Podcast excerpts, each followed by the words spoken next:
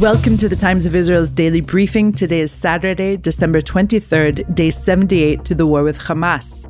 Amanda Borschel Dan here with our U.S. Bureau Chief, Jacob Magid. Hello, and thanks for joining me on this one to one chat. Thanks for having me, Amanda. The United Nations Security Council voted Friday on a much rewritten resolution regarding the war. We'll hear what happened and what was actually in the resolution in the end. Jacob also spoke with three senior Western diplomats last week who worry that Israel is setting the conditions for the Israel Defense Forces to reoccupy Gaza after the war. All this and much, much more when we're back.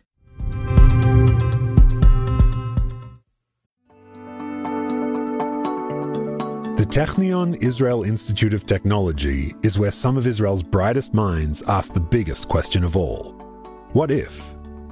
What if they could take on the world's biggest challenges? What if they could develop life changing environmental, scientific, health, medical, and technological discoveries that will make a huge impact on Israel and the planet? But they don't just ask the question, they answer it too. They turn those ideas into reality. They make them happen. To see just some of the incredible things they've achieved, get the Technion Booklet of Wonders at ats.org slash wonders. We hope it inspires you to give them your support so they can keep doing what they do best. The American Technion Society. World changing discoveries by Israel's brightest minds, made possible by you.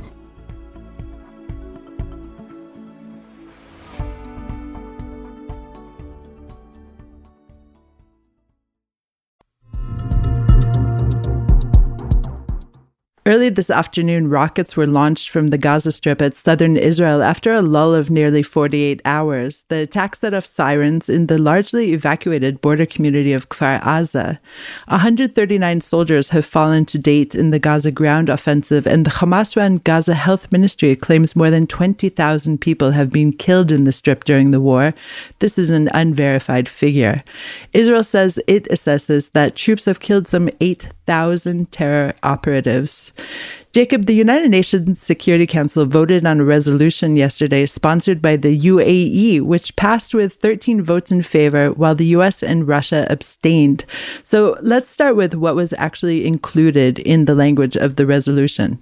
Yeah, so the resolution was quite wordy, but I think the main line in it was toward the end of it where it calls for urgent steps to immediately allow safe, unhindered, and expanded humanitarian access and to create the conditions for a sustainable cessation of hostilities. Now, it also demands for a release of hostages and it reaffirms this resolution passed last month that called for humanitarian pauses. But really, this line that I just said above is, is the most uh, important line of it specifically because this is the first time that we see the phrase cessation of, of hostilities used in a Security Council resolution that's been passed since the start of the war.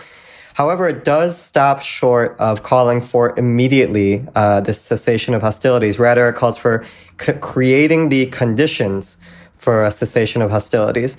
And this switch was was enough to get the U.S. on board um, but not enough to get it from stopping to abstain, which I can discuss as well. So it's not calling for a direct ceasefire. It has no actual timeline for a ceasefire, but it's talking about moving towards the creation of a situation in which there could be a cessation of hostilities or a dial back from the war in order to what? To create more humanitarian aid conditions or in order to stop the war altogether? So the, the countries would like to see the, st- the war stop altogether, but given that the U.S. and, and really Israel that, and Hamas are, are not interested right now in ending the war unless they have the, their certain conditions met, they the countries in the Security Council focused this resolution mainly on getting more humanitarian aid in, and the way they do that is by appointing this this uh, coordinator to oversee all the aid that will be going into Gaza now, there was a lot of debate over this, and one of the reasons that we had these several delays, in addition to this debate over whether it be immediate ceasefire or conditions for a ceasefire, um, was this issue of the coordinator and how much authority that, that this person would, would, would receive. Israel was is very against this idea of giving some sort of, of major oversight to this person because they want to be able to continue to control the inspection process of what goes into Gaza, that they don't want to see Hamas smuggling weapons into Gaza right now or smuggling any sort of multi dual use goods into Gaza. So they don't want to get cede control over inspections to this UN coordinator. The US also opposed this idea because it felt that this is just going to add bureaucracy to the process. And Israel argues that it's it's been basically inspecting hundreds of trucks each day, and that if it weren't for the UN's quote unquote utter failure, which is what Isaac Herzog, president, talked about um, earlier this week, that the more aid would be getting in. Now, the UN, on the other hand, has argued, Antonio Guterres, after the resolution was passed, said that Israel is the problem in terms of aid, that the offensive, the military offensive makes it impossible for for aid to really get in. So this resolution is going to be kind of toothless as long as the military operation continues. And what we really need to get more aid in is a ceasefire. So there's really not a lot of agreement on this issue. Again, the, the, the switch in the end, after a long time of negotiations and delays, was to basically just give this, we are going to appoint this person that, that there'll be a UN coordinator, but they won't have over, overriding authority over all aid. So Israel will still be able to maintain its authority over inspections. So essentially, this UN humanitarian coordinator would be another level of bureaucracy. Correct. I mean, maybe you could argue that the, there there hasn't been one until now, and, and we're looking at trucks that are only getting into uh, less than 100 again yesterday for the second day in a row. The, the idea of opening Israel opening its Kerem Shalom crossing to have aid enter directly into Gaza for the first time since the war was supposed to maybe double numbers of where they were at, which was at roughly 100 trucks a day. And we're not seeing any difference. Um, so maybe it's the issue is the, the lack of kind of coordination and, and, and organization in this, that there's chaos at the border. But Israel says it's not the issue. Okay, so two countries abstained from this resolution. That's the United States and Russia. Let's start with Russia. Why did they abstain? So Russia abstained because it wanted the immediate ceasefire language that was included in the first draft to drop this the idea of conditions toward a ceasefire and just say we need an immediate ceasefire. But really, why Russia abstained is that because the U.S. has taken this stance um, against a ceasefire, and it's using this opportunity to go after the U.S. for its for its coming very strongly out against uh, Russia over its invasion of Ukraine. Um, this felt just like another um, theater for the U.S.-Russia war. Um, Linda Thomas Greenfield, after the Russian envoy spoke, called his speech a rant, and the Russian envoy used the opportunity to try to get a last-minute amendment passed that would have dr- included the original language of the the draft, calling for an immediate ceasefire. It was vetoed by the U.S. So basically, Russia said, we're not happy about this draft, but the Arab bloc led by the UAE supports it, so we're not going to block it. Uh, but we do want to make this point that the U.S. is trying to shove its own language through and threatening vetoes when everyone else in the Security Council wants uh, an immediate ceasefire right now which isn't really exactly true. You have this countries like the UK and France who are able to comfortably kind of rely on the US to be the one to veto, while well they they'll abstain on efforts to allow a ceasefire or to call for a ceasefire, um, even though they were talking about the idea of that we can't allow Hamas to maintain control in Gaza. So they rely on the US to do its dirty work for it, I kind of think.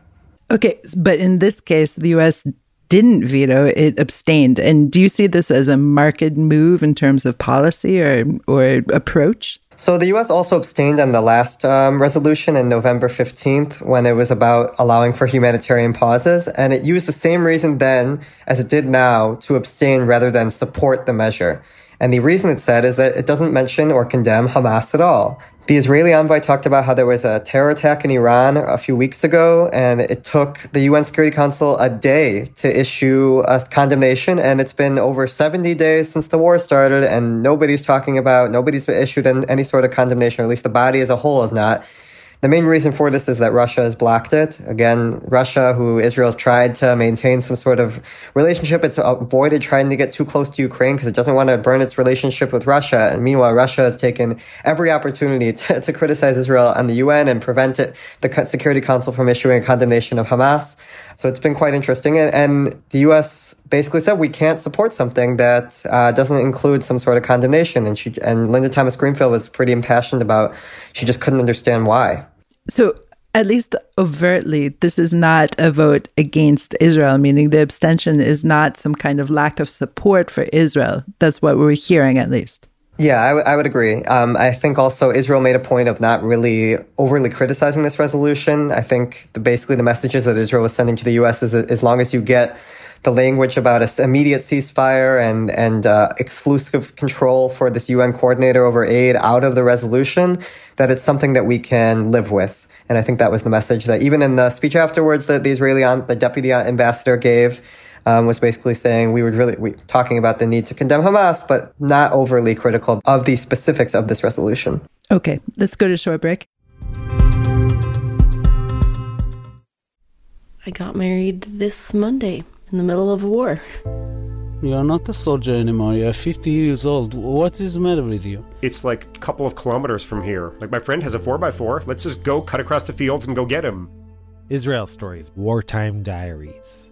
Voices that try to capture slivers of life right now. And he told me, take with you a sleeping bag and a tent and just go. I texted him on like after I was told that he was killed. From their eyes, I was a traitor. Everybody needs their like blankie, their teddy bear, something to make them feel safe. I'm just another grandfather looking after his grandchild while his son is off at war. These children of Hamas now will be the killer of my children. I desperately wanted to talk about sex during my eulogy for Ido. Everyone has to choose to be optimistic because we don't have room for pessimism. Check out Israel's Story wherever you get your podcasts.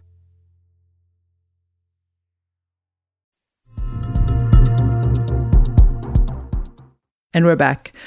Last week, you spoke with three senior Western diplomats who told you that the diplomatic echelons are increasingly unconvinced that Israel won't reoccupy Gaza on a permanent basis after the war. So, what are some of the reasons why they're worried? Yeah, so basically, I spoke with these three diplomats. Two of them are ambassadors, so they're very senior and, and also from countries that have significant influence over, over Israel. Like, I, I can't get any more specific than that based off of the agreement that they, they gave to speak with me. But basically, um, all three of them said that the combination of Netanyahu's rejection of the Palestinian Authority returning to govern Gaza, his failure to advance any viable alternatives, is how they referred to it, and Israel's assertion that it will maintain overall security control over Gaza are completely dissuading regional and global actors, um, specifically some of these Arab countries, that might be able to help um, govern or, or, manage Gaza for a temporary period, they've totally um, alienated those those allies in trying to help, and it's it's left the U.S. with no other options, and, and it feels and these diplomats feel that that basically we're going to end up in a scenario where, because we have no other options, that the only viable one is for Israel to main the military to just remain in Gaza and start having to run affairs for the Palestinians there, even though Israel says very much so that it does not want to reoccupy Gaza. Even Netanyahu has said this. His top eight, he's dispatched top aides to say this as well. But when you when you have those circumstances, the diplomats say that we're not going to be left with any other choice. That no one else is volunteering to to take over Gaza, and it's just going to end up being the IDF. One interesting thing that one of the diplomats said is that he speculates that eventually Israel will will under, come to an understanding that this isn't what the, that they want, that's in their interest. He compared it to the scenario in Lebanon, where the IDF went in and occupied southern the, the security zone in southern Lebanon for 15 years. And then in 2000, Ehud Barak, as prime minister, pulled out, given that there was just almost no public support for them staying there, that there were all these soldiers who were being killed, and there wasn't really a, a benefit seen of, of, remaining there. And this diplomat said basically, I, I, wouldn't be surprised if this is a scenario that Israel will have to learn the hard way, as he kind of put it. Um, saying that I don't see other any other way of getting out of the scenario of reoccupation of Gaza. Um, it was quite a sobering outlook and also interesting to hear kind of the limited degree of, of influence these diplomats think that their countries have over Israel after, after October 7th, where the pain is so strong and kind of um, directing a lot of policy decisions is, was the feeling. And uh, just not a very optimistic outlook. They did say that if the government changes, it's possible that, that we could see a different approach. But in the meantime, they just think that there's no other realistic alternative. Okay, Israel obviously already did disengage from the Gaza Strip in 2005. But one thing I've learned from uh, being married to an Israeli man is you start with no and then you have what to talk about. So we're hearing a lot of no from Netanyahu. There will be a civil administration that does not educate its children to destroy Israel.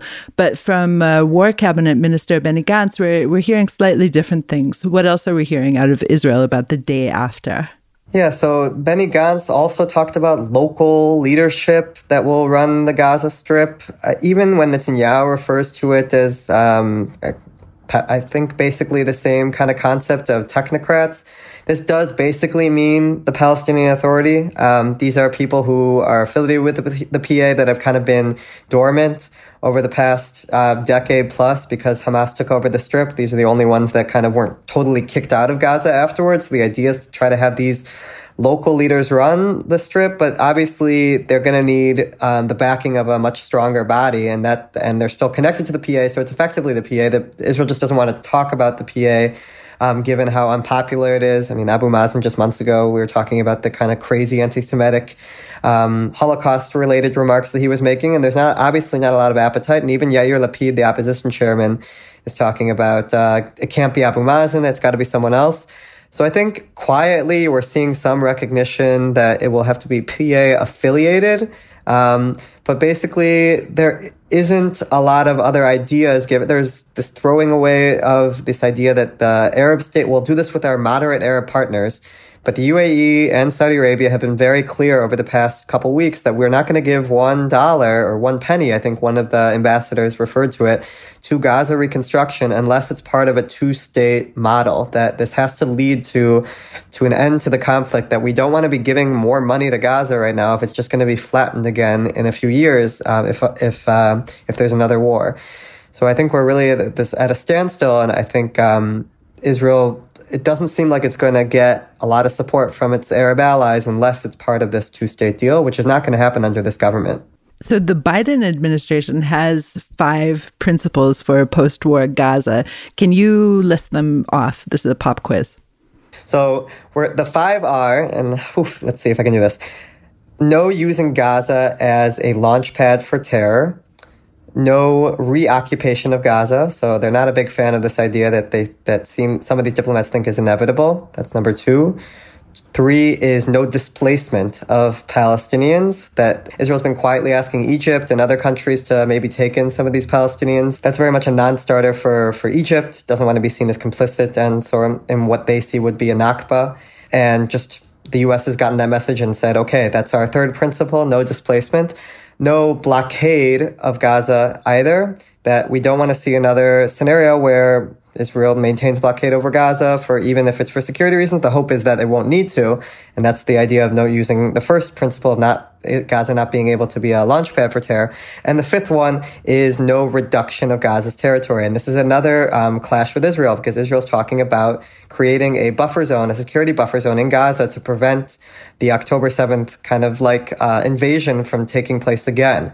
Um, this is a non-starter for the U.S. that says we can't continue to shrink Gaza's territory. It's already small enough. It's already crowded enough. And it's, this is Palestinian land and it's going to remain Palestinian land is the line that we're hearing from U.S. officials. So those are the principles guiding basically the U.S. approach.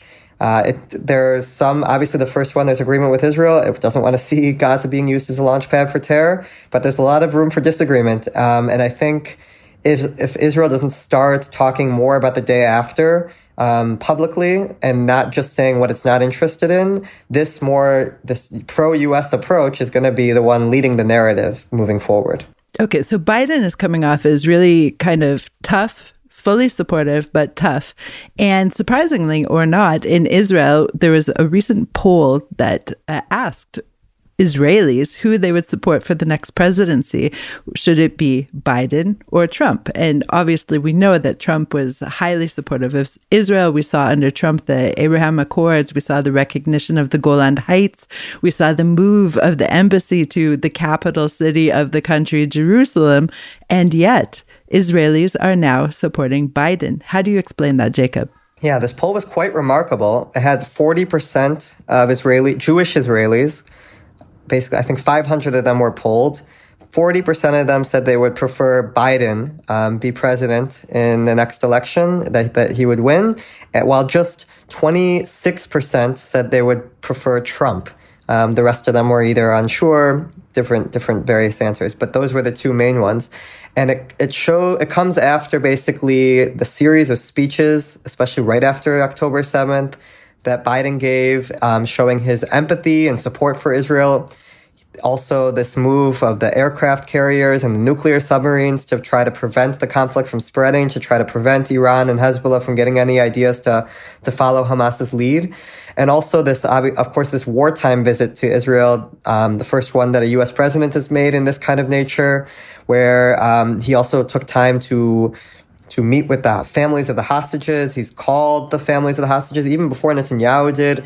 And this effort to show empathy where there was a feeling, I think, in amongst Israelis based off of polling that wasn't being shown by Netanyahu. And I think we saw Netanyahu kind of switch in his um, approach because of Biden that this has really touched Israelis in a lot of ways.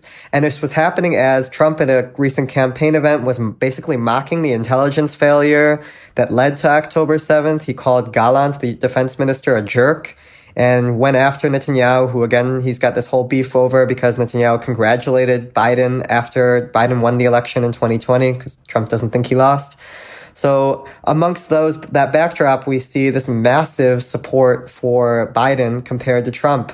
Um, and this is there's just a total swing from 2020 where the, there was a poll that asked Jewish Israelis um, who they prefer, and 70% preferred Trump over Biden, who just received 13%. Of course, we, this was, as you mentioned, after the Abraham Accords, the embassy move, and the Golan Heights recognition.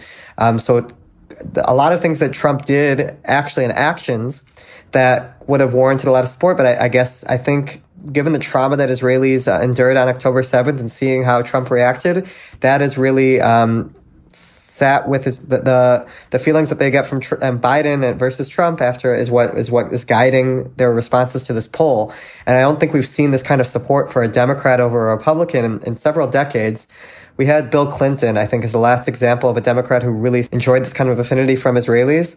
That you over over Republican candidates, you had this brief also period where George W. Bush was running against Al Gore in 2000. And I think the difference was where George W. Bush was seen as a repeat of his, connected to his father, who was more hawkish on, or tough on Israel. And Al Gore was running with Joe Lieberman, who was a, um, obviously the first Jewish uh, vice presidential candidate. So there was a, a, bit of support and of for, for, for, for, for Gore at the time over over Bush, but I think really Clinton is the best example, and we'll see what Biden chooses to do with this political capital that he's now got with Israelis at a time where it comes right when Israelis are particularly down on Netanyahu, according to polls. Um, so we'll have to see what he do, what he does because I think there's I think there's going to be a push in, in the U.S. to use this political capital to maybe push Israel towards a two state solution, which is not something that Israelis are very supportive of right now. Um, but given that they trust Biden over Netanyahu, maybe there's something you can do there. I can't tell you how many Israelis have asked me if Clinton just can't run again and be the president again of the United States. Now, finally, if there's one hostage that has captured the world's attention and hearts, it's 85 year old Yaffa Adar, who was photographed being taken hostage from Kibbutz Nir Oz on October 7th to Gaza smiling serenely on a golf cart with armed and masked Hamas terrorists right next to her. So, on last week's episode of Channel 12's Uvda investigative program, Adar shared her story of how she survived 49 days in Hamas captivity. And how did she get through it, Jacob? Well, first of all, uh, I just wanted to, when you talked about her smiling on the golf cart, she, she talked about this as well in the interview. And she said that the reason uh, people thought that she might have dementia, they were so confused of seeing this woman being taken into captivity, this, this elderly woman in a golf cart, um, why she was smiling. And she said, I wanted to be able to make sure that my, my children were proud of me, that they knew I was strong and that I didn't break even under these horrible circumstances. And just hearing that message, um, I kind of brought goosebumps to me listening to that but then also just how she talked about her survival. And she said that she, every morning, she would wake up after barely sleeping at all, uh, given the conditions, and she would sing um, Andrea Bocelli. Um, there's this famous song. I guess I'll, I'll hum it because I, I uh, I don't even it's the it's an Italian name and I, I would butcher the name, but it goes da, da, da. So she sang that every day, and I apologize if that was off key. But um, and she said the day for a while never came until it obviously did.